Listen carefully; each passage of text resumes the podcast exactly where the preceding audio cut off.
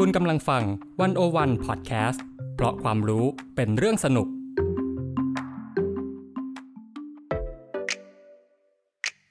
One-O-One In Focus เจาะไฮไลท์เด่น เศรษฐกิจสังคมการเมืองทั้งไทยและเทศ โดยกองบรรณาธิการ The One-O-One dot Worldสวัสดีค่ะ One-O-One In Focus สัปดาห์นี้ท่านผู้ฟังอยู่กับเตย วจนาวรรลยางกูร บรรณาธิการ The One-O-One dot Worldและอีฟปานิชโพสีวังชัย บรรณาธิการดิวันวันดอทเวค่ะ ค่ะท่านผู้ฟังคะ ในห้วงประวัติศาสตร์การเมืองไทยนะคะ ดูเหมือนว่าความเชื่อเรื่องโหราศาสตร์เนี่ยจะยึดโยงเกี่ยวพันกับการตัดสินใจหลายเรื่องอย่างแยกไม่ออก ไม่ว่าจะเป็นเรื่องการดูเลิกยาม สีเสื้อมงคลหรือว่าการทำพิธีกรรมในวันสำคัญนะคะ เรื่องนี้นะคะ แม้ว่าจะมองไม่เห็นด้วยตาเปล่า แต่ว่าโหราศาสตร์เนี่ยแทรกซึมอยู่ในทุกอนูของสังคมไทย และหากมีการเปลี่ยนแปลงทางการเมืองครั้งสำคัญ ก็คล้ายว่าโหราศาสตร์จะอยู่เบื้องหลังความเป็นไปเสมอมานะคะวันวันอินโฟกัสสัปดาห์นี้ก็เลยจะมาชวนคุยกันเรื่อง โหราศาสตร์กับการเมืองไทย โดยจะมองผ่าน บทความและบทสัมภาษณ์ ทั้งสิ้นนะคะ 4 ชิ้นจากเว็บไซต์วันวันค่ะ โดยบทความ 4 ชิ้นนี้นะคะ ก็จะมีเรื่อง ชื่อเรื่องอ่านโหราศาสตร์กับการเมืองไทย การช่วงชิงอำนาจศักดิ์สิทธิ์และดวงเมืองของปุถุชนโดยคุณปานิชนะคะ แล้วก็เรื่องจอลึกโหนไทยเมื่อดวงเมืองชูทหารเริงอำนาจ โดยคุณทีทัศน์จันทราพิชิต อีกเรื่องนะคะ เรื่องโหนหมอดูกับคำพยากรณ์ท่ามกลางการแพร่ระบาดของโควิด -19 โดยอาจารย์พิษพงศวัสดิ์และคุณขวัญเดิงพันพีรพิษ สุดท้ายนะคะเป็นบทสัมภาษณ์คุณเอโดอาโดซิอานีนะคะ ชื่อประชาธิปไตยไทยในสายตาโหราศาสตร์สัมภาษณ์โดยคุณทิติมีแต้มค่ะ ค่ะก็จากสี่เรื่องนะคะ ที่เตยพูดมาเนี่ย ก็วันนี้อีฟจะขอรับเป็นคนเล่าให้ฟังแล้วกัน ค่ะเริ่มต้น คือถ้าเราจะพูดเนี่ย เราอาจจะต้องย้อนไล่ตามไทม์ไลน์ไปนิดนึงนะคะ เพื่อเพื่อให้ท่านผู้ฟังเข้าใจกันไปเรื่อยๆเนาะค่ะว่าโหราศาสตร์มันก็อยู่คู่กับสังคมไทยมานานมาก ๆแล้วนะคะ ใช่ค่ะ แต่ว่า เราอาจจะเริ่มอย่างนี้ ถ้าจะเริ่มนานเป็นยุคก่อนยุคอยุธยาอะไรเงี้ยอาจจะนานไปเนาะเรามาเริ่มที่กรุงรัตนโกสินทร์กันดีกว่า ซึ่งตอนนั้นเนี่ย มันมีการสร้างเมืองใหม่ขึ้นมา ก็คือกรุงรัตนโกสินทร์นี่ใช่ค่ะ ก็คือหลังจากที่อยุธยาแตกอะไรไปเนาะมีการสร้างกรุงธนบุรีอะไรเสร็จแต่ทีเนี้ยราชวงศ์จักรีค่ะหรือรัชกาลที่หนึ่งเนี่ยก็เป็นปฐมกษัตริย์แห่งราชวงศ์จักรีนะแล้วก็ สร้างเมืองขึ้นใหม่ ก็คือที่เราเรียกว่ากรุงรัตนโกสินทร์หรือเป็นพระนคร กรุงเทพมหานครของของเราที่อยู่กันตอนนี้เนี่ยค่ะ ตอนนั้นก็มีวิธีคิดเรื่องโหราศาสตร์อยู่แล้ว ตั้งแต่เรื่องการตั้งเมืองใหม่ใช่ไหมคะใช่ค่ะ เล่าอย่างนี้คือเราจะเริ่มต้นนี้ค่ะ เอา เอาเรื่องเล่าจากอาจารย์ตุลคมกิจวิเตเข่งแล้วกันนะคะคือว่าอันนี้คือเป็นเรื่องเป็นข้อมูลจากวงคลับเฮาส์เนาะตอนนั้นที่จัดเรื่องโหราศาสตร์กับการเมืองไทย ก็จะมีอาจารย์ตุลคมกฤชนะคะ มีคุณธีรพัฒน์เจริญสุข แล้วก็มีอ่าอาจารย์การเกนะคะมาเล่าเรื่องโหราศาสตร์กับการเมืองไทยให้ฟัง ดังนั้นเนี่ยที่อีฟจะเล่าต่อไปเนี้ยก็คือจะเริ่มไล่จากไทม์ไลน์ที่อาจารย์ตุลเล่าให้ฟังในวง Clubhouse อืมค่ะ เริ่มตั้งแต่ตั้งกรุงรัตนโกสินทร์ใช่ค่ะย้อนกลับไปที่ปีสองพันสามร้อยยี่สิบห้าค่ะ ค่ะ เมื่อตอนนั้นเนี่ยมันมีการสร้างเมือง เวลาจะสร้างเมืองเราต้องทำอะไร เราต้อง ตั้งเสาหลักเมืองก่อนอนะคะแต่การตั้งเสาหลักเมืองตอนนั้นเนี่ย สมัยรัชกาลที่หนึ่งเนี่ย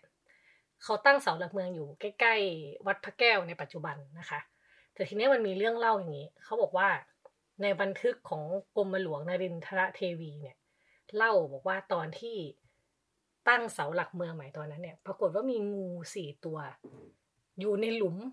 อยู่ในหลุมที่จะฝังเสาหลักเมืองลงไป งูสี่ตัว งูสี่ตัวอยู่ในหลุมนั้น แต่ทีเนี้ยมันได้เลิกแล้วไง มีเลิกฝังเสาไว้ ได้เลิกปุ๊บ มันก็ต้องฝังลงไป ปรากฏว่าเสาหลักเมืองนั้นน่ะ ก็วางทับงูที่อยู่ในหลุม จนทำให้งูทั้งสี่ตัวตายเขาไม่เอางูออกก่อนเขาไม่ไม่รู้เหมือนกัน เขาเล่ามาอย่างนี้ มันถึงเวลาแล้วต้องวางเสาเออ ปรากฏว่าทับงูสี่ตัวตาย เกิดอะไรขึ้น ก็เกิดความกังวลในหมู่ขุนนาง แล้วก็พระบรมวงศานุวงศ์ในสมัยนั้นมากนะคะว่า สิ่งเนี้ยมันจะทำให้เกิดเพศภัยต่อบ้านเมืองหรือไม่ เขาก็ด้วยความกังวลใจเนี่ยเขาก็ไปคำนวณกันทางโหราศาสตร์ จนมีคำพยากรณ์ออกมาว่า กรุงรัตนโกสินทร์หรือราชวงศ์จักรีเนี่ยจะอยู่ได้แค่ร้อยห้าสิบปีอะทดเลขไว้ในใจก่อน จากสองสามสองห้าใช่สถานะทดเลขไว้ในใจก่อนอ่าเดี๋ยวจะเล่าให้ฟังไปเรื่อยๆนะคะ ทีนี้เนี่ยไอความกังวลนี้มันก็ส่งต่อกันมาเป็นเรื่องเล่าของพระบรมวงศานุวงศ์เป็น ต่อสืบเนื่องกันมานะคะ พอมาถึงสมัยรัชกาลที่สี่เนี่ย เริ่มเปลี่ยนเป็นกรุงเทพยุคกลางแล้วอย่างที่เราคุ้นเคยกันรัชกาลที่สี่เนี่ย พระองค์มีความรู้ทางโหราศาสตร์ แล้วก็ชอบดูดาวดูดวงดูดาราศาสตร์อะไรอย่างนี้ด้วยนะคะ ตอนนั้นเนี่ยก็คงได้ยินมาแหละ เรื่องที่สืบทอดกันมาในราชวงศ์รัชกาลที่สี่ก็เลยตั้งเสาหลักเมืองขึ้นมาใหม่อีกเสาหนึ่งเพราะฉะนั้นเนี่ยเสาหลักเมืองในกรุงเทพเนี่ยก็เลยมีสองเสาอืมเพราะว่าเป็นการตั้งเพื่อแก้เคล็ดนะคะ แก้เคล็ดทางโหราศาสตร์แก้เลิกยามที่เสียไป ทีนี้เนี่ย พอมันจะถึงร้อยห้าสิบปีกรุงรัตนโกสินทร์เพราะว่าเขาเขาทำนายไว้ไงจากเมื่อกี้ที่บอกว่าใช่จากสองจะอยู่ได้แค่ร้อยห้าสิบปีใช่ผ่านวูบไปนะผ่านมาร้อยห้าสิบปีเขาก็กลัวว่าคำทำนายจะเป็นจริง ก็เลยมีการแก้เคล็ดนะคะ ด้วยการสร้างสะพานเชื่อมขนาดใหญ่ระหว่างกรุงเทพกับกรุงธนบุรี ซึ่งก็คือสะพานอะไรคะสะพาน พุทธสะพานพุทธใช่สะพานพุทธถ้าเกิดใครเคยไปแถวนั้นปากคงปากคลองตลาดนี่เนาะจะมีสะพานสะพานพุทธยอดฟ้าจุฬาโลกนะคะ ชื่อเต็มสะพานพุทธเนี่ย สร้างเมื่อสามธันวาสองสี่เจ็ดสองแต่เปิดใช้เนี่ยหกเมษาสองสี่เจ็ดห้าอ๋ออ่าทำไมเลขมันเลขมันคุ้นอ๋อ คือร้อยห้าสิบปีคือมาตรงกับสองสี่เจ็ดห้าๆใช่ นั่นไง นี่ นี่คือความคนเขาก็ตกใจโหมันเป๊ะขนาดนั้นเลยเหรอใช่ไหมคะแต่ว่าก่อนจะถึงสองสี่จิตห้าอย่าเพิ่งข้ามไป เขาก็สร้างสะพานพุทธใช่ไหมเปิดหกเมษามีการสร้างพระรูปของรอหนึ่งเนี่ย ขึ้นมาเลย เพราะว่าก็คือเป็นปฐมกษัตริย์ของราชวงศ์จักรีนะคะ แต่ว่าสุดท้ายก็เกิดการเปลี่ยนแปลงการปกครอง วันที่อืมยี่สิบสี่มิถุนาสองสี่เจ็ดห้านะคะ ซึ่งก็คือครบร้อยห้าสิบปีของคำทำนายพอดีอืมก็คือจะเห็นว่าสะพานเนี่ยเปิด6เมษาแต่เดือนประมาณ2เดือน ถัดมาก็คือเกิดการเปลี่ยนแปลงการปกครองเลย ทีนี้เนี่ยมันก็เรียกได้ว่า ถ้าจะบอกว่าคำทำนายเป็นจริง ก็อาจจะเป็นจริง ในความหมายว่ามันมีการระบอบสมมูลนายาสิทธิราชย์เนี่ยต้องจบสิ้นลง แล้วเราเปลี่ยนมาเป็นระบอบประชาธิปไตยแทนเนอะค่ะแต่ว่าราชวงศ์จักรีก็ยังคงอยู่นะคะกรุงรัตนโกสินทร์ก็ยังคงอยู่ แต่ว่ามันก็อยู่ที่ว่าจะตีความว่าคำว่ากรุงรัตนโกสินทร์เนี่ยมันหมายถึงหมายถึงอะไรอืใช่ไหมคะอ่า ทีนี้เนี่ยพอหลังจากคณะรัษฎรเปลี่ยนแปลงการปกครองแล้วเนี่ยมันก็มีการเปลี่ยนแปลงเกิดขึ้นหลายอย่างมาก เราไม่นับเรื่องระบอบการปกครองอะไรไปนะ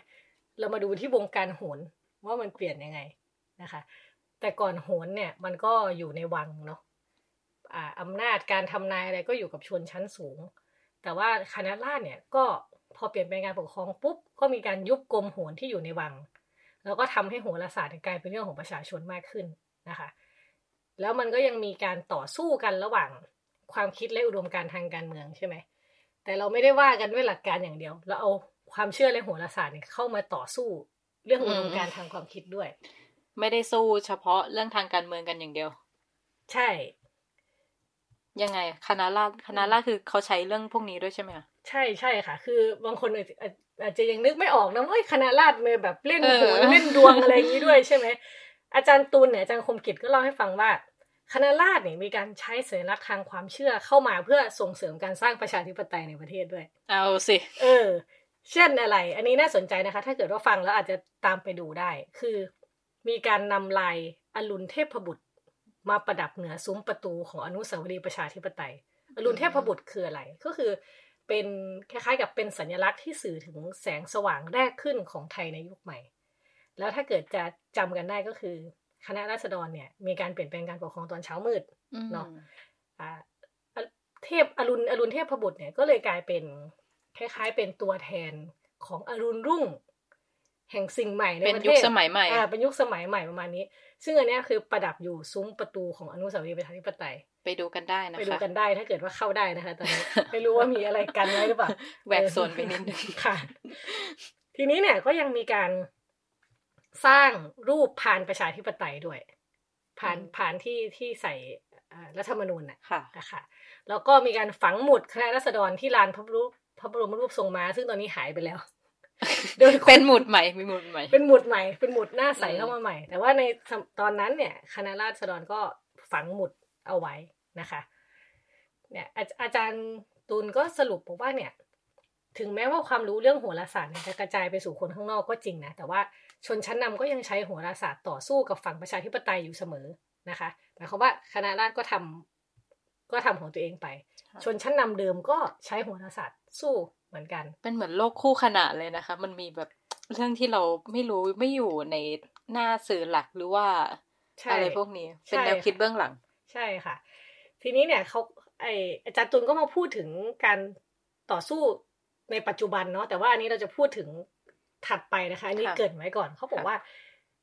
ประชังฝั่งประชาธิปไตยในปัจจุบันเนี่ยก็มีพยายามความพยายามเอาโหราศาสตร์มาต่อสู้เหมือนกัน ใช่ไหมแบบอย่างที่เราจะเห็นที่มีการฝังหมุดใหม่ในสนามหลวงวันที่สิบเก้ากันยาอะไรแบบเนี้ยนะคะ หรือว่ามีการเดินเข้าไปถามศาลหลักเมืองว่า เทวดาจะอยู่ฝั่งอืมประชาธิปไตยจะอยู่หเปล่ข้างใครเออจะอยู่ข้างใครอะไรอย่างนี้นะคะ ซึ่งอันเนี้ยอาจารย์ตุลบอกว่ามันอาจจะไม่ใช่ แค่เรื่องต่อสู้เชิงความหมายนะ แต่มันเป็นการต่อสู้เรื่องทางจิตวิทยาด้วย หมายความว่าฝั่งคนรุ่นใหม่เนี่ยอาจจะไม่ได้เชื่อขนาดนั้นอืมแต่ถามว่าคนที่เขาเชื่อเรื่องนี้อยู่อะ มันกระเทือนหัวใจเขาเหมือนกันอืมเออ อะไรประมาณนี้นะคะ ทีนี้เนี่ยมันก็ นอกจากนอกจากเรื่องไอตอนช่วงสองสี่เจ็ดห้าเนาะถ้าเราย้อนกลับไปปูให้เข้าใจกันนิดนึงก็คุณธีรพัฒน์นะคะ ก็เสริมบอกว่าโหราศาสตร์เนี่ย ไม่ได้อยู่บนแค่สนามการเมืองเท่านั้นเนาะค่ะแต่ว่ายังแทรกอยู่ในตำราเรื่องเล่า หรือแม้แต่เนี่ยอยู่ในแบบเรียนเราได้วยซ้ำนะคะ ไม่รู้เตยได้เรียนราชาธิราชไหมเรื่องราชาธิราชคุ้นๆคุ้นๆนะคุ้นคุ้นๆเออ มันมีในแบบเรียนภาษาไทย ซึ่งเรื่องราชาธิราชเนี่ยเป็นว่าด้วยเรื่องของกษัตริย์มอญลบกับกษัตริย์อังวะ ซึ่งมันก็จะมีการเขียนเรื่องการดูเลิกษ์ยามก่อนออกศึกนู่นนี่นั่นอะไรแบบเนี้ยอ่าเออคือสิ่งเหล่านี้มันมันผูกพันกับเราแต่แล้วพวกนี้เราก็เห็นในแบบเรียนจนเรารู้สึกเฉยๆนะรู้สึกอืมอ้าวก็ต้องทำอยู่แล้วนี่ใช่ก็ต้องดูเลิกษ์ยามอยู่แล้วอืมใช่ไหมกลายเป็น คือนอกจากจะฝึกลบให้เก่งเนี่ยต้องดูเลิกษ์ยามให้อืมให้แม่นยำด้วยนะคะ หรือนอกจากไอ้พวกเรื่องราชาธิราชเรื่องวรรณกรรมวรรณคดีเก่าๆแล้วเนี่ย เวลาเราเดินไปตามท้องตลาดเนี่ย เวลาแผงหนังสือร้านโชว์หวยอะไรเราจะเห็นไหม ตำราพรหมชาติ วิธีดูดวงสีเสื้อประจำวันอืมอะไรแบบเนี้ยอ๋อพวกคุณสมุดหนังสือเล่มเล็กใช่ไหมเคยๆจะมีเห็นจะมีแต่เราจะแบบเออ ไม่ค่อยได้สนใจใครอ่านนะอะไรอย่างเงี้ยแต่มันมีคนอ่านเออมีคนอ่าน ซึ่งเขาบอกว่าไอ้ตำราภูมิชาติอะไรพวกเนี้ยมันเป็นพื้นฐานของการใช้วิชาโหรแบบชาวบ้านอืเอมอก็คือแบบดูดวงกันเองแบบชาวบ้านอะ คือไม่ต้องไม่ต้องยึดโยงกับชนชั้นสูงอีกต่อไปนะคะ ทีเนี้ยเนี่ยมันก็นอกจากนี้นะ มันยังมีการเอาโหราศาสตร์แบบสากลมาผสม เช่น เอาโหราศาสตร์แบบยูเรเนียน ก็คือยูเรเนียนเออ ก็คือเอาดาวในยุคปัจจุบันแต่ก่อนเขาดูอะไรพฤหัสอังคารอ๋อใช่ใช่อะไรแบบนี้ใช่ไหมอันนี้ยูเรเนียนที่เอาพลูโตยูเรนัสเนปจูนเข้ามาคำนวณด้วย มันไม่เหมือนกันหรอกเอามาเพิ่มอ๋อเออ มันเป็นมันเป็นดาวดาวยุคปัจจุบันไงอ่าโอเค เออ อะไรแบบนี้มันก็มันก็สนุกคือโหนมันไอเรื่องโหราศาสตร์มีการเปลี่ยนแปลง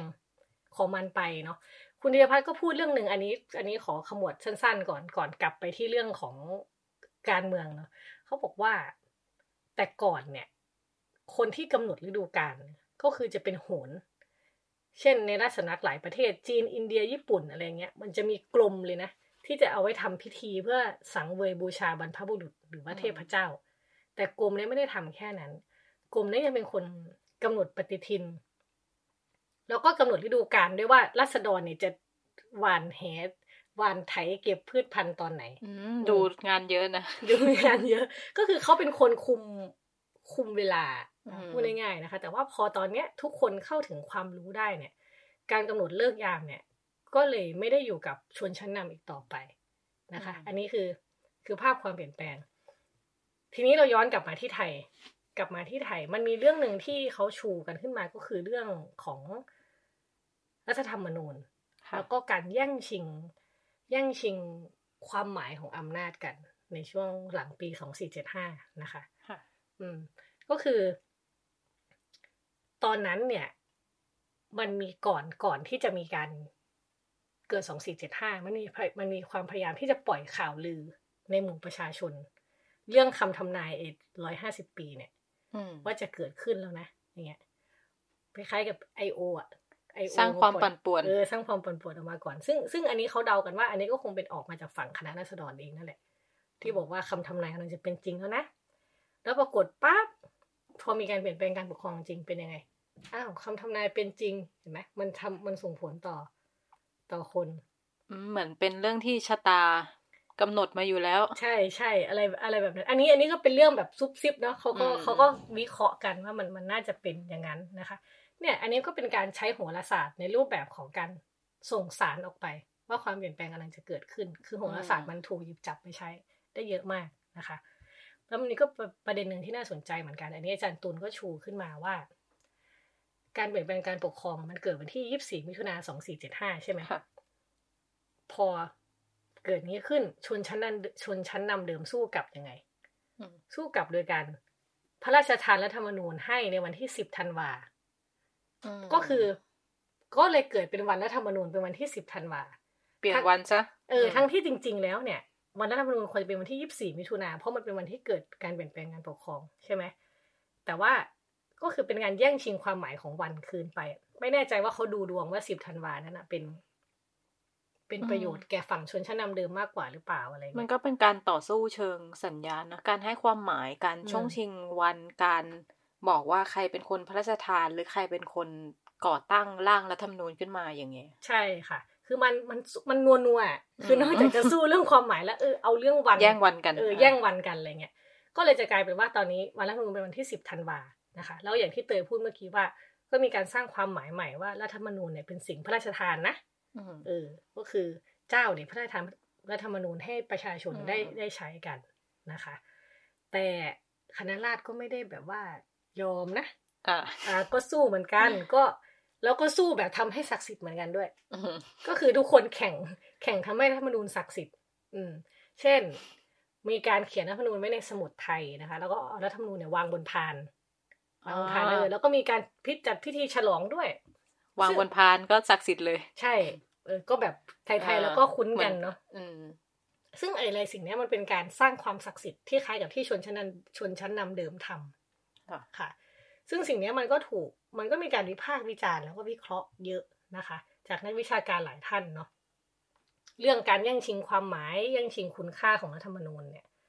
ซึ่งนักวิชาการท่านหนึ่งก็พูดได้น่าสนใจนะคะ ก็คืออาจารย์วรเจตน์ภาคีรัตน์เนาะก็ให้สัมภาษณ์ด้วยกับวันวันนี่แหละค่ะ เดี๋ยวก็จะแปะลิงก์ไปด้วยว่าถ้าเกิดอยากไปอ่านบทไปสัมภาหาษณ์ย้อนอ่านได้ค่ะอาจารย์วรเจตน์ตั้งข้อสังเกตน่าสนใจมากว่า ความศักดิ์สิทธิ์ของรัฐธรรมนูญเนี่ย จริงๆเนี่ยมันไม่ควรเชื่อมโยงกับอำนาจเหนือธรรมชาติเนาะเพราะว่ารัฐธรรมนูญเนี่ยมันศักดิ์สิทธิ์ด้วยตัวมันเอง เพราะว่ามีอืมประชาชนเป็นเจ้าของอำนาจใช่นะคะเออ แต่ว่าทีเนี้ยเวลาเราพูดถึงถึงความขลังใช่ไหมเราจะนึกถึงอะไร ความเหนียวฟันยิงไม่เข้าทำอะไรไม่ได้ใช่ไหม แต่ว่าอาจารย์วรเจตน์เห็นว่ารัฐธรรมรัฐธรรมนูญไทย คนบอกว่ารัฐธรรมนูญขลังใช่ไหม แต่มันไม่เหนียวเลยนะ เพราะเวลาเราพูดเราใช้คำว่าเราฉีกรัฐธรรมนูญ คือถ้ามันฉีกได้เนี่ย ก็แปลว่ามันไม่เหนียว อืม มันดู เอ๊ะศักดิ์สิทธิ์จริงหรือเปล่าทำไมมีคนฉีกรัฐธรรมนูญได้บ่อยใช่ๆอืม อันนี้ก็เป็นเป็นข้อสังเกตที่ เออ น่าสนใจ กับก็คือว่านั่นแหละหนึ่งรัฐธรรมนูญมันควรจะศักดิ์สิทธิ์ด้วยตัวเอง โดยไม่ต้องไปเชื่อมโยงกับอำนาจเหนืออำนาจเหนือธรรมชาตินะคะ ขณะเดียวกัน แล้วถ้ามันศักดิ์สิทธิ์จริงๆอะทำไมมันถึงถูกฉีกง่ายขนาดนั้นนะเอออืมอันนี้อันนี้ก็เป็นประเด็นที่น่าคิดนะคะเออน่าคิดนะ สมมติว่าถ้าคือถ้ารัฐธรรมนูญมาจากเทวดาหรือว่าคนหนึ่งคนอะไรอย่างเงี้ย การอืมฉีกรัฐธรรมนูญอาจจะรู้สึกว่า มันทำลายเจตนารมณ์ของคนจำนวนไม่มาก แต่พออมคิดว่าถ้าเป็นของประชาชนเนี่ย ความศักดิ์สิทธิ์มันก็น่าจะเกิดขึ้นมา แต่คนที่เขาทำรัฐประหารเขาก็คงไม่คิดแบบนี้ เออเขาก็อาจจะไม่รู้สึกว่าเป็นการเป็นการทำลายความศักดิ์สิทธิ์ของอำนาจประชาชนนะคะทีนี้เนี่ยต่อประเด็นเนี่ย อาจารย์ตุลเนี่ย ก็เพิ่มเติมความเห็นไม่น่าสนใจ แกบอกว่ากฎหมายยุคโบราณแต่ก่อนเนี่ย มันต้องมีการอ้างเทวสิทธิ์เพื่อลงโทษคนอื่นอืมเพื่อเป็นการอ้างอำนาจเหนือธรรมชาติพูอ่าพูดให้เห็นภาพ สมมุติเราบอกว่าคนคนหนึ่งอาเตยเนี่ยมีอำนาจ สั่งตัดหัวอีฟเลยอำนาจนั้นมาจากไหน เออเตยจะมีอำนาจนั้นจากไหนก็ไม่มีคนเราก็เลยต้องไปอ้างอำนาจเหนือกว่าเราอืมซึ่งก็มันจะเป็นเทวสิทธิ์เป็นอำนาจของเทพที่ส่งมาให้คนคนหนึ่ง ซึ่งคนคนนั้นก็คือก็มักจะเป็นกษัตริย์อืมกษัตริย์ก็จะอ้างเทวสิทธิ์ที่จะตัดสินชี้เป็นชี้ตายคนได้ใช่ไหมดังนั้นเวลาก่อนการเปลี่ยนแปลงการปกครองเนี่ยศาลเนี่ยไม่สามารถตัดสินประหารชีวิตได้นะ ต้องถวายไปให้กษัตริย์เนี่ย วินิจฉัยก่อนอืม เพราะว่าเป็นคนเดียวที่มีเทวสิทธิ์ในในการที่จะชี้ได้ว่าคนนี้ตายได้หรือตายไม่ได้อืมเออ ไอพอพอแต่พอกฎหมายยุคโบราณมันเป็นแบบนั้นเนี่ย กฎหมายมันเลยเป็นเรื่องความศักดิ์สิทธิ์ในทางศาสนาอยู่แล้วเนาะแต่ว่าทีเนี้ยพอเรามาเป็นโลกยุคใหม่แล้วใช่ไหมเรามีแนวคิดที่บอกว่า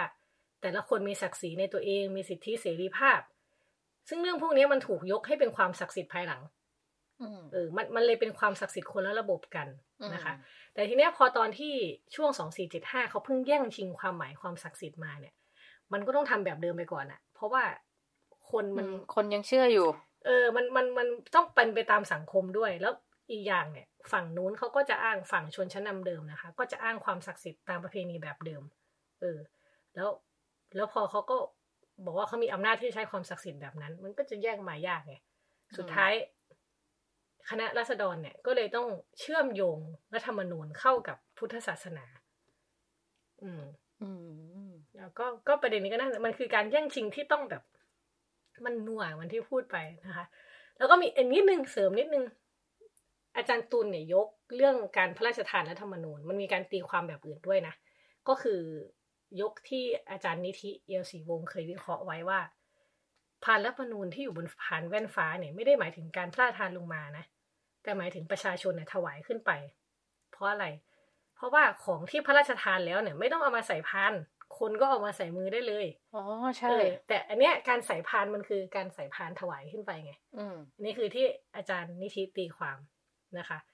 ก็มีมีประเด็นให้เราดูหลากหลายเลยแค่รัฐธรรมนูญของก็เป็นระทศการให้ความหมายอีกอย่าง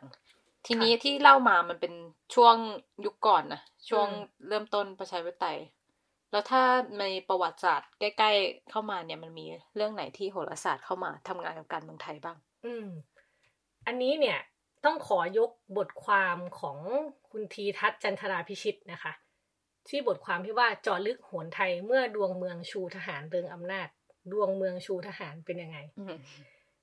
ถ้าเราจะพูดถึงทหารเราต้องพูดถึงอะไรครับ ตอนนี้เราก็ต้องพูดถึงรัฐประหาร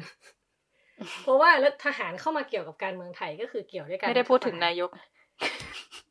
ก็อาจก็เกี่ยวด้วย เพราะว่านายกก็มาจากการรัฐประหารค่ะนะคะนายกคนปัจจุบัน อ่า ทีนี้เนี่ย เราเลยจะมาดูช่วงเวลา จากรัฐประหารถึงรัฐประหารที่ใกล้ต่อหน่อย ก็คือปี49ถึงปี57ค่ะว่าโหราศาสตร์มันทำงานยังไงกับเขาใช้การมืองไทยโหราศาสตร์ด้วย โอ้ยต้องใช้อยู่แล้วอืมมามาปูมาขนาดนี้ ก็คุณทีทัศน์นะคะ ก็ไปดูงานวิจัย งานวิทยานิพนธ์ของคุณขวัญเรือนพันธ์พีรพิษนะคะ วิทยานิพนธ์เนี่ยว่าด้วยเรื่องบทบาทหน้าที่ของปัญญาชนทางโหราศาสตร์ กับการเปลี่ยนแปลงทางการเมืองไทย ช่วง 2549ถึง2557 นะคะ ก็ อย่างที่เราก็รู้กันเนาะ ช่วงรัฐประหารช่วง 49ถึง57เนี่ยน่าจะเป็นช่วงที่การเมืองไทยนี่ผันแปรผกผันเกิดเหตุการณ์เยอะมากนะคะค่ะการประท้วงจากคนหลายกลุ่ม จากหลายความเชื่อทางการเมืองนะคะ แล้วก็มันยังเป็นภาวะฝุ่นตลบที่คนยังไม่เห็นว่า จริง ๆ มันแก่นปัญหาที่แท้จริงของประเทศคืออะไรด้วยนะคะ แต่ว่าประเด็นเรื่องโหนเนี่ย มันไม่ได้มีบทบาททางการเมืองไทยแค่พื้นๆเนาะ คุณขวัญเรือนเนี่ยที่เขียนวิทยานิพนธ์เนี่ยเขาบอกว่าปัญญาชนทางโหราศาสตร์เนี่ยซึ่งรวมทั้งโหรและหมอดูเนี่ย มีบทบาทในการบั่นทอนประชาธิปไตย แล้วก็สร้างความชอบธรรมให้ฝ่ายชนชั้นนำทั้งก่อนแล้วก็หลังการรัฐประหารด้วย ยังไงยังไงเอออืมคุณขวัญเรือนก็จำแนกลักษณะคำทำนายของโหนในช่วงก่อนรัฐประหาร49นะคะ โดยดูจากคำทำนายทั้งหมด63ครั้ง อืมค่ะแล้วพบว่า มีคำทำนายที่ลดทอนความชอบธรรมของระบอบประชาธิปไตยทั้งหมด 51 ครั้งอืมอืมก็เยอะมากอะนับเป็นเปอร์เซ็นต์ก็เท่าไหร่ 80 ได้เออ แล้วก็มีคำทำนายที่ให้คุณให้แบบให้ประโยชน์อะกับระบอบประชาธิปไตยเพียง 12 ครั้งเท่านั้นนะคะ อันนี้คือก่อน 49 นะ เรามาดูรัฐประหาร 57 เป็นยังไง ก็ไม่ต่างกันนะคะค่ะก่อนคอสชยึดอำนาจเนี่ย พบว่ามีคำทำนายที่ให้ความชอบธรรมกับระบอบประชาธิปไตยเนี่ยแค่8ครั้งจาก71คำทำนาย น้อยจัง ใช่ แล้วทีนี้พอเมื่อคอสชยึดอำนาจสำเร็จเนี่ย มีคำทำนายที่บั่นทอนระบบเผด็จการเพียง11ครั้งเท่านั้นอ๋อเออ ก็คือไม่ว่าเลยไม่ไม่ไม่ได้ไม่ได้วิพากษ์อันการนี้มันทำรัฐประหาร มันเป็นที่แบบเป็นที่โหราศาสตร์เป็นที่ดวงเมืองอะไร หรือมันเป็นที่ตัวโหนเอง อันนี้ต้องย้อนต้องย้อนกลับไป คือเราเราจะรู้เราจะสังเกตได้ว่า โหนเนี่ยจริงๆเนี่ยมีความสัมพันธ์กับชนชั้นนำชนชั้นนำมายาวนานแล้วเพราะว่าแต่ทำงานอยู่ในวังเลย ใช่ แต่ก่อนความรู้เรื่องโหนมันเป็นเรื่องในวังอยู่แล้วไงในแง่หนึ่งเนี่ย โหนก็เลยเป็นตัวแทนของชนชั้นนำที่ที่เอาชนชั้นชนชั้นนำอยากสื่อสารอะไรกับคนในสังคมอะก็ใช้โหนไปสื่อสารซะเออแยบยนแยบยอย่างแยบยนอย่างแยบยนประมาณนี้ ทีนี้เนี่ยพอพอมัน พอหลังจากที่เราเห็นแล้วใช่ไหมคะว่าคุณขวัญเรือนทำวิจัยออกมาแล้วว่ามันมีตัวเลขที่มันบั่นทอนประชาธิปไตยจากทางโหราศาสตร์เนี่ยแบบเยอะแค่ไหนนะคะ ก็มีอีกทัศนะหนึ่งนะคะ จากผู้ช่วยศาสตราจารย์ ดรธีรนันท์วิชัยดิตนะคะ จากคณะมนุษยศาสตร์ มหาวิทยาลัยรามคำแหงนะคะ เป็นอาจารย์เนี่ยเปิดสอนวิชาความเชื่อและความหมายในโหราศาสตร์ไทยนะคะ อาจารย์อธิบายว่าเหมือนที่เตยถามเมื่อกี้ว่ามัน มันเป็นที่ตัวโหนเองหรือมันเป็นที่อะไร เขาบอกว่าดวงเมืองของไทยเนี่ย คู่กับทหารมาตั้งแต่แรกแล้ว อย่างแยกไม่ออก มันเกิดอะไรขึ้น เออ เวลาเวลาดูดวงมันก็เลยดูเอียงไปทางทหารไง เลยไม่รู้ว่าเป็นเพราะโหนหรือว่าเพราะดวงมันเป็นอย่างนั้นหรือเปล่านะคะ เขาบอกว่า อาจารย์บอกว่า ถ้าเกิดว่าถ้าเกิดเราจะเปรียบว่ารัฐธรรมนูญสมัยใหม่เนี่ยช่วยกำหนดโครงสร้างและความสัมพันธ์ของมนุษย์ในสังคมไทยเนี่ย อาจารย์เทียนันบอกว่าฝ่ายอนุรักษ์นิยมเนี่ย ก็เลือกใช้อำนาจเหนือธรรมชาติ เหนือธรรมชาติเพื่อกำกับสังคมเช่นเดียวกัน แต่ว่าเรียกว่าเป็นดวงเมือง เพื่อกำหนดรูปร่างของรัฐแทนนะคะ อาจารย์ก็ย้อนย้อนไปให้ฟังก็ตั้งแต่สมัยการตั้งเสาหลักเมืองนั่นแหละ เมื่อปีสองสามสองห้าเนี่ยเขาบอกว่าไอ้มันก่อนเวลาจะสร้างเมืองมันต้องมีการกำหนดหน้าตาของรัฐใช่ไหมผ่านการดูดวง เพื่อที่จะเอาไว้ใช้ทำนายดวงจรของแต่ละปีเออคือเขาก็เริ่มตั้งแต่การตั้งเสาหลักเมืองเมื่อวันที่ 21 เมษายน 2325 นะคะ อาจารย์อธิบายว่าภาษาโหรเนี่ยคือการเข้ารหัสผ่านดาว ดาวแต่ละดวงจะมีความหมายคร่าวๆ แต่ต้องอาศัยการตีความเพิ่มเติม ทีนี้เนี่ยดวงเมืองไทยมีดาวที่เด่นมากๆอยู่2-3ถึงดวง หนึ่งในนั้นคือดาวอังคาร ดาวอังคารมีความหมายยังไง ในภาษาโหรเนี่ยมีในสื่อถึงความเป็นชาย แต่ว่าก็สามารถอ่านเป็นทหารหรือการสงครามได้เช่นกันอ่าพอพอเรามาตีความตีความดวงเมืองของไทยเนี่ย การที่ดวงเมืองถูกวางให้ดาวอังคารเด่น แสดงถึงการตั้งความหวังว่าเมืองที่เกิดใหม่อย่างกรุงเทพเนี่ย จะไม่มีวันโดนคุกคามจากอริราชศัตรูหมายความว่าลบที่ไหนก็ชนะ แปลว่าในมุมของชนชั้นนำอะผู้ปกครองประเทศก็คือทหารนั่นเอง อันนี้คือมันมันเป็นไหมเนี่ยตอนตั้งตั้งเมืองก็วางอยู่ที่เรื่องการสู้รบกัน ใช่ค่ะ แต่เราก็อาจจะต้องทำความเข้าใจว่ายุคนั้นมันก็สู้รบกันเยอะทหารก็อาจจะเป็นกำลังสำคัญในการที่จะจะสร้างบ้านแปลงเมืองอะไรในตอนนั้นนะคะ เมื่อดวงเมืองถูกวางให้ทหารเป็นใหญ่นะคะ เราก็จะเห็นเลยว่ามันมันจะมีการตีความคำอะไรหลายคำนะคะ จนโอเค สรุปเป็นภาษาชาวบ้านก็คือว่า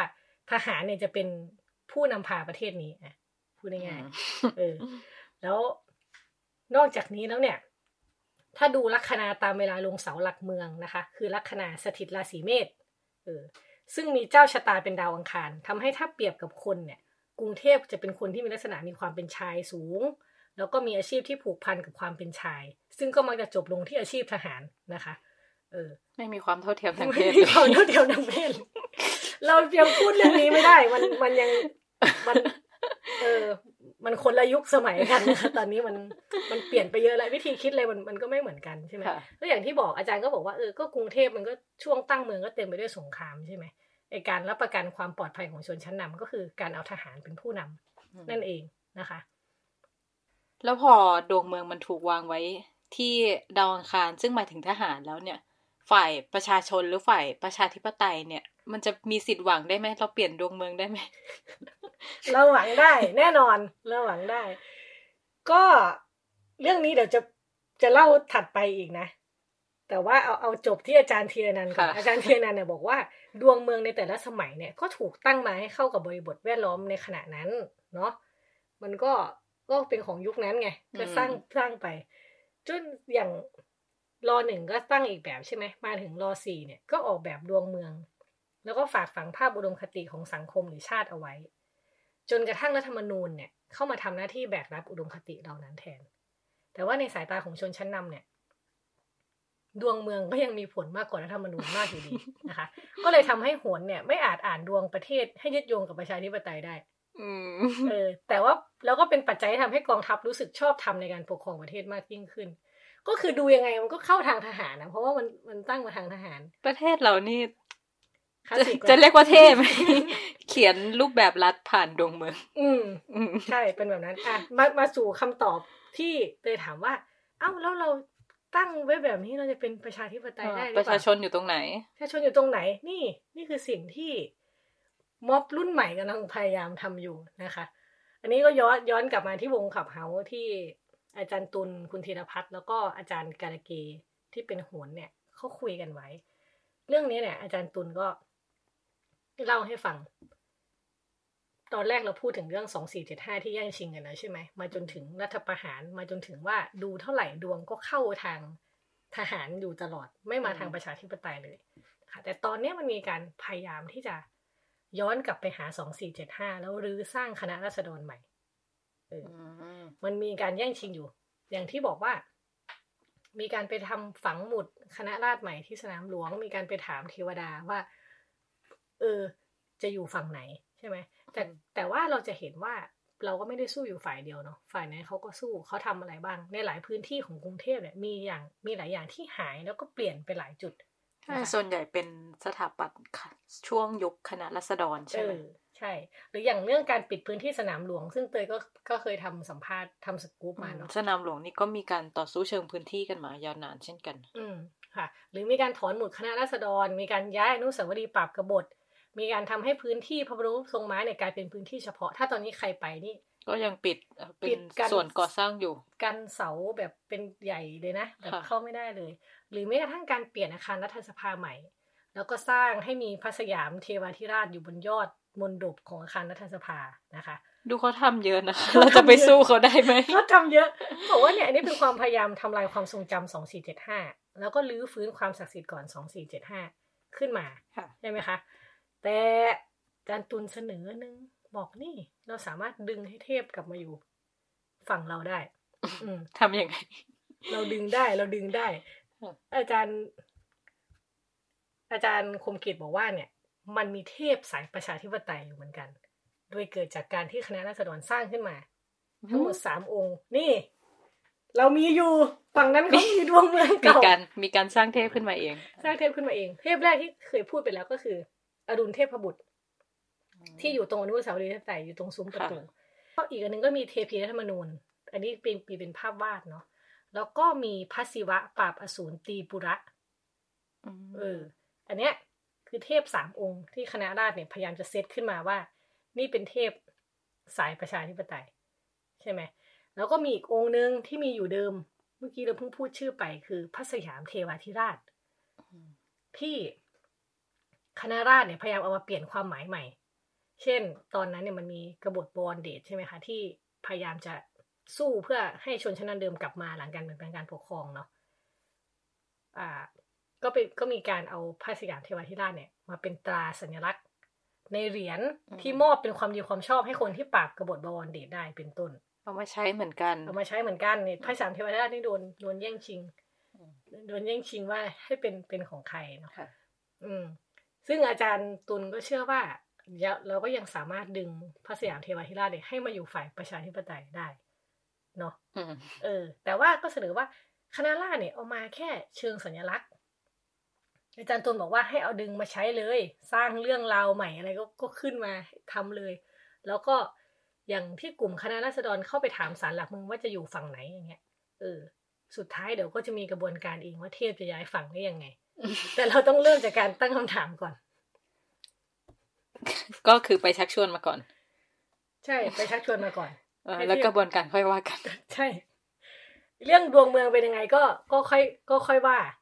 เนาะ อย่างเมื่อกี้อาจารย์ตุลพูดเรื่องว่า ให้หาให้หาเทพมาอยู่ฝั่งประชาธิปไตยใช่ไหมอืมแต่ว่าอาจารย์การะเกซึ่งเป็นโหนเนี่ย ซึ่งเคยดูดวงดวงเมืองอะไรต่างๆมา ก็บอกว่า เวลาเราพูดเรื่องดวงเมืองอะ มันมันก็เหมือนเราพูดเรื่องบ้านหลังหนึ่งเนาะที่ที่มีคนอยู่ด้วยกันหลายคนใช่ไหมเรามีเสาหลักเมืองเป็นเสาเอกของบ้านต่างๆ แต่ว่าโหราศาสตร์เนี่ยมันไม่ได้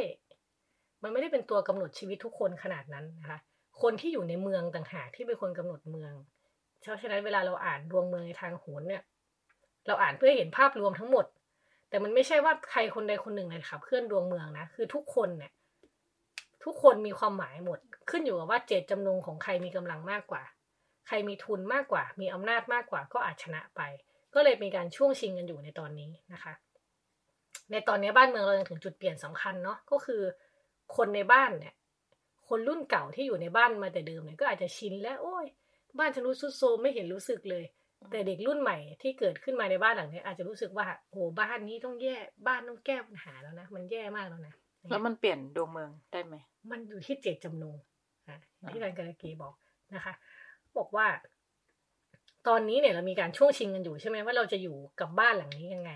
เพราะว่ากลุ่มที่อาศัยอำนาจเดิมอยู่หรือรู้สึกว่าเป็นเจ้าบ้านแต่เดิมเนี่ยเขาก็คิดว่าเขามีความศักดิ์สิทธิ์ เขาเป็นคนถือพิมพ์เขียวผังบ้านอยู่ว่างั้นเถอะ เขาคิดว่าเขาจะไล่ใครออกจากบ้านก็ได้ เพราะเขาถือกฎอยู่ แต่ถ้าเราเห็นว่ามีความไม่ยุติธรรมอยู่ในกฎเหล่านั้นเนี่ย การเปลี่ยนดวงเมืองก็ทำได้ ก็คือมีการเปลี่ยนเจตจำนง หมายความว่าเราต้องเพิ่มจำนวนบุคคลที่เห็นร่วมกันอืมเออ เมื่อไหร่ที่เรามีเสียงข้างมาก เมื่อไหร่ที่เราสามารถคานอำนาจได้ จุดนั้นแหละ ที่จะเปลี่ยนแปลงวิถีชีวิตของเรากับวิถีชีวิตของบ้านเราได้ ดังนั้นถ้าจะสู้กับ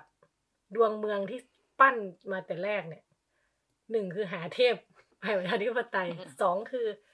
สร้างเจตจำนงร่วมของสังคมให้ได้ของคนในบ้านหลังนี้ให้ได้ อืมอืมมันก็เป็นความมุ่งหมายของคนจำนวนมากที่อยู่ในเมืองนี้ใช่ไหมคะใช่ค่ะอะ ก็อันนี้เหมือนก็ตอบคำถามเตยเนาะว่า เราจะเปลี่ยนมาฝั่งประชาธิปไตยยังไงเนาะค่ะค่ะ อะเมื่อกี้เราก็คุยกันโดยมองผ่านสายตานักวิชาการแล้วก็โหนไทยเนอะแต่เรื่องเนี้ยถ้าเป็นสายตาคนนอกหรือว่าคนต่างชาติเนี่ยเขามองยังไง ซึ่งเราก็มีบทสัมภาษณ์คุณเอดวาร์โดใช่ไหมคะค่ะ ซึ่งเขาก็เป็นคนที่ศึกษาเรื่องนี้เนาะใช่ใช่คุณเอโดโดเซนีนะคะเป็นคนอิตาลีเนาะเป็นนักวิจัยประจำสถาบันเอเชียตะวันออกเฉียงใต้ศึกษามหาวิทยาลัยเกียวโตนะคะเขานี่มาแบบ สนใจเรื่องโหราศาสตร์ไทยแบบลงทุนไปเป็นหมอดูอะไรเองเลยนะ ไปแบบเข้าทำงานแบบลงลึกมากเนาะคุณขอขอเรียกว่าคุณเอโดแล้วกันนะคะ โดยย่อเนาะคุณเอโดเนี่ยเขาเขามองเขาเชื่อมโยงการเมืองไทยกับกับโหราศาสตร์มานะคะเขาบอกว่า ซึ่งอันนี้เชื่อมโยงกับคล้ายๆที่อาจารย์ตุลพูด ในไปประวัติศาสตร์ไทยเนี่ยโหราศาสตร์กับการผู้นำเนี่ยมาคู่กันตลอดเนาะ ซึ่งในมุมมองของนักโหราศาสตร์เนี่ยคนที่ต้องการมีอำนาจบนโลกเนี้ยมันต้องสะสมพลังจากที่อื่นมาก่อนนะเหมือนที่เมื่อกี้เราพูดว่าทำยังไงเตยจะมีสิทธิ์ตัดหัวยุบได้ไงเตยต้องได้รับต้องมีเทวสิทธิ์ต้องมีเทวสิทธิ์ใช่ไหมอันเนี้ยอำนาจของผู้น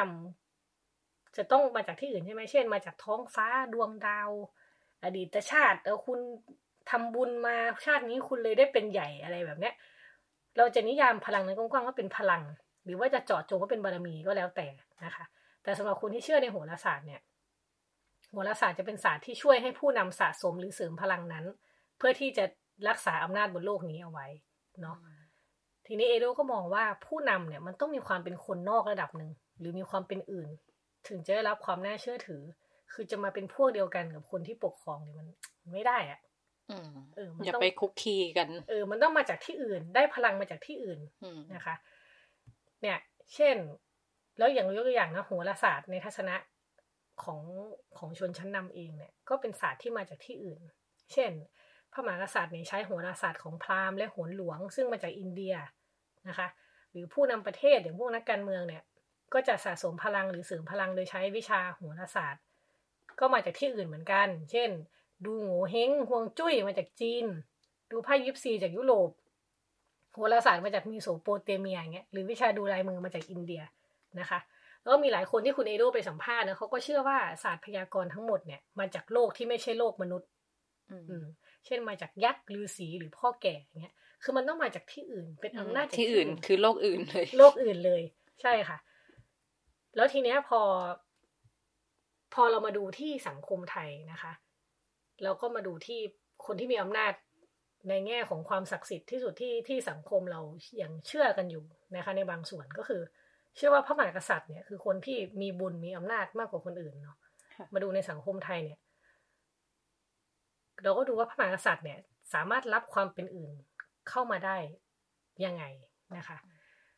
คุณเอโดก็บอกว่าสิ่งนี้มันไม่ใช่แค่สังคมไทยนะมันมีนักมนุษยวิทยานะคะที่ชื่อมาเชลเนี่ยเสนอว่า กษัตริย์ทุกที่ในโลกเนี่ยมีความเป็นอื่น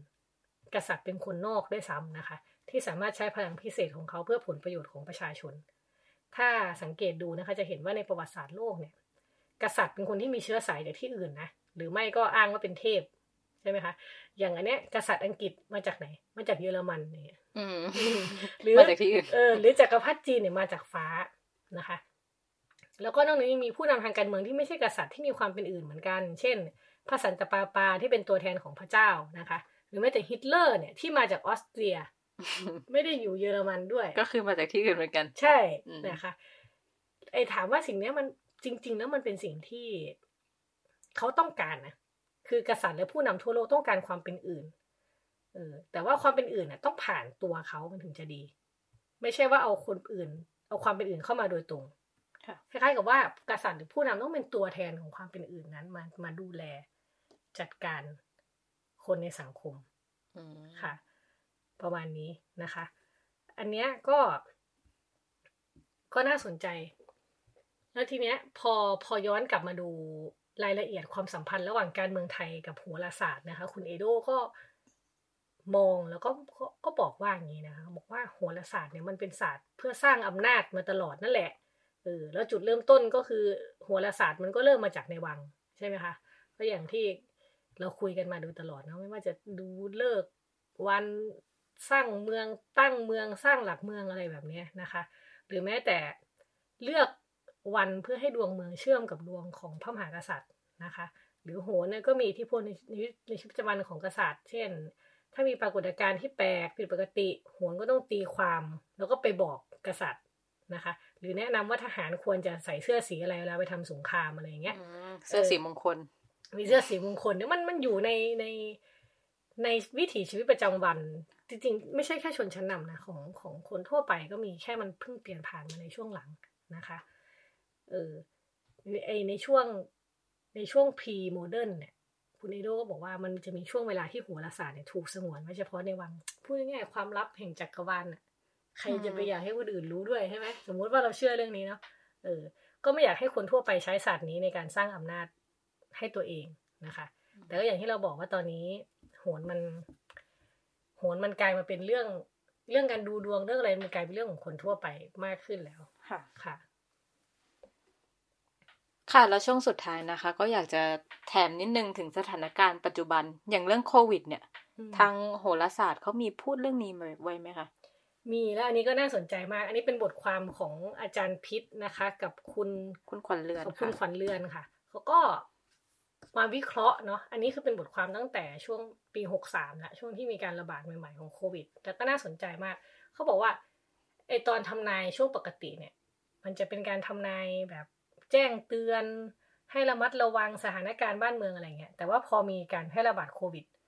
คำพยากรณ์กลายเป็นไปในทิศทางที่ดี พูดง่ายๆคือแบบปลอบประโลมสังคม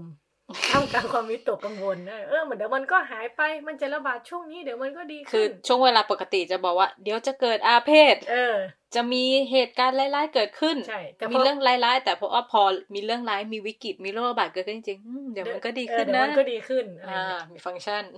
ซึ่งมันก็จะเชื่อมโยงกับจริง ๆ มันก็เชื่อมโยงกับอำนาจของรัฐเนาะที่รัฐก็อาจจะพยายามจะบอกสังคมว่ามันไม่เป็นไรอะ เออ โดยพระอาจจะผ่านโหนออกมาอะไรแบบเนี้ยนะคะ มันก็ก็มีการวิเคราะห์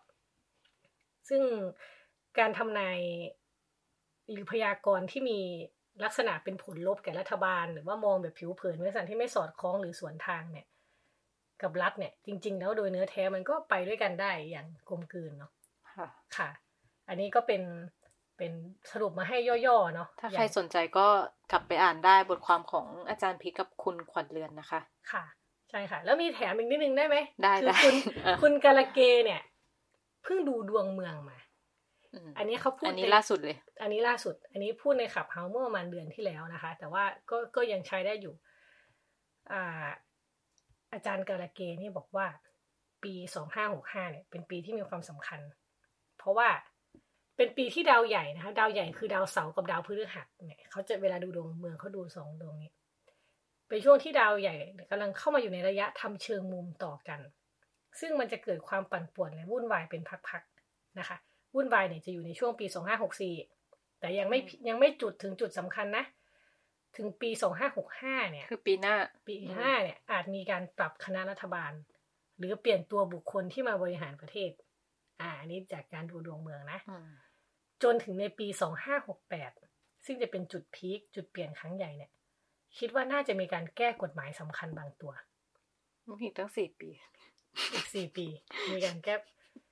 แก้ปัญหาเอ้ยแก้กฎหมายนะคะสี่ปีนี้ก็เลือกตั้งใหม่แล้วไหมอืมครบอีกวาใช่ระเออถ้าเราได้เลือกนะคะ ในในกรณีว่า ถ้ามันเข้าสู่ระบบอย่างที่ควรจะเป็นนะคะ แล้วบอกว่า ตอนนี้เนี่ยมันจะมีความเปลี่ยนแปลงที่เกิดขึ้นที่ก่อนหน้านี้คนไม่คิดว่าจะเกิด แล้วมันจะอัตราเร่งเร็วมากแล้วจะเป็นการเปลี่ยนแปลงที่เร็วมากขึ้น มีปัจจัยหลายอย่างที่นำไปสู่ความระสำระสาย หรือความโกลาหลสักระยะหนึ่ง จนกว่าจะไปถึงจุดพีคที่มีการเปลี่ยนครั้งใหญ่ อันนี้คืออาจารย์การเกดูดวงไว้ค่ะค่ะ เดี๋ยวอีกสักสี่ปี เดี๋ยวเรากลับมาดูว่ามันเป็นจริงหรือเปล่าสองห้าหกแปดนะคะว่าเหมือนจะเกิดคำทำนายตอนกรุงรัตนโกสินทร์ร้อยห้าสิบร้อยห้าสิบปี อันนี้เอออ่อ่าอันนี้ใกล้หน่อยสักสี่ปี เดี๋ยวค่ะมาดูกัน โอเค เอาวันนี้ก็ประมาณนี้เนาะ เราก็ไล่เรียงไทม์ไลน์ให้ดูคร่าวๆ ถ้าเกิดว่าสนใจอยากอ่าน ก็เดี๋ยวมีลิงก์แนบไว้ให้นะคะ ใต้พอดแคสต์แล้วก็สามารถเข้าไปอ่านได้เลย ใช่ค่ะ เดี๋ยววางลิงก์ไว้ ก็ทั้งหมดนี้ก็เป็นเรื่องโหราศาสตร์เนอะแม้ว่าใครอาจจะเชื่อหรืออาจจะไม่เชื่อ แต่ว่าวันนี้เนี่ยเราก็ทำให้เห็นแล้ว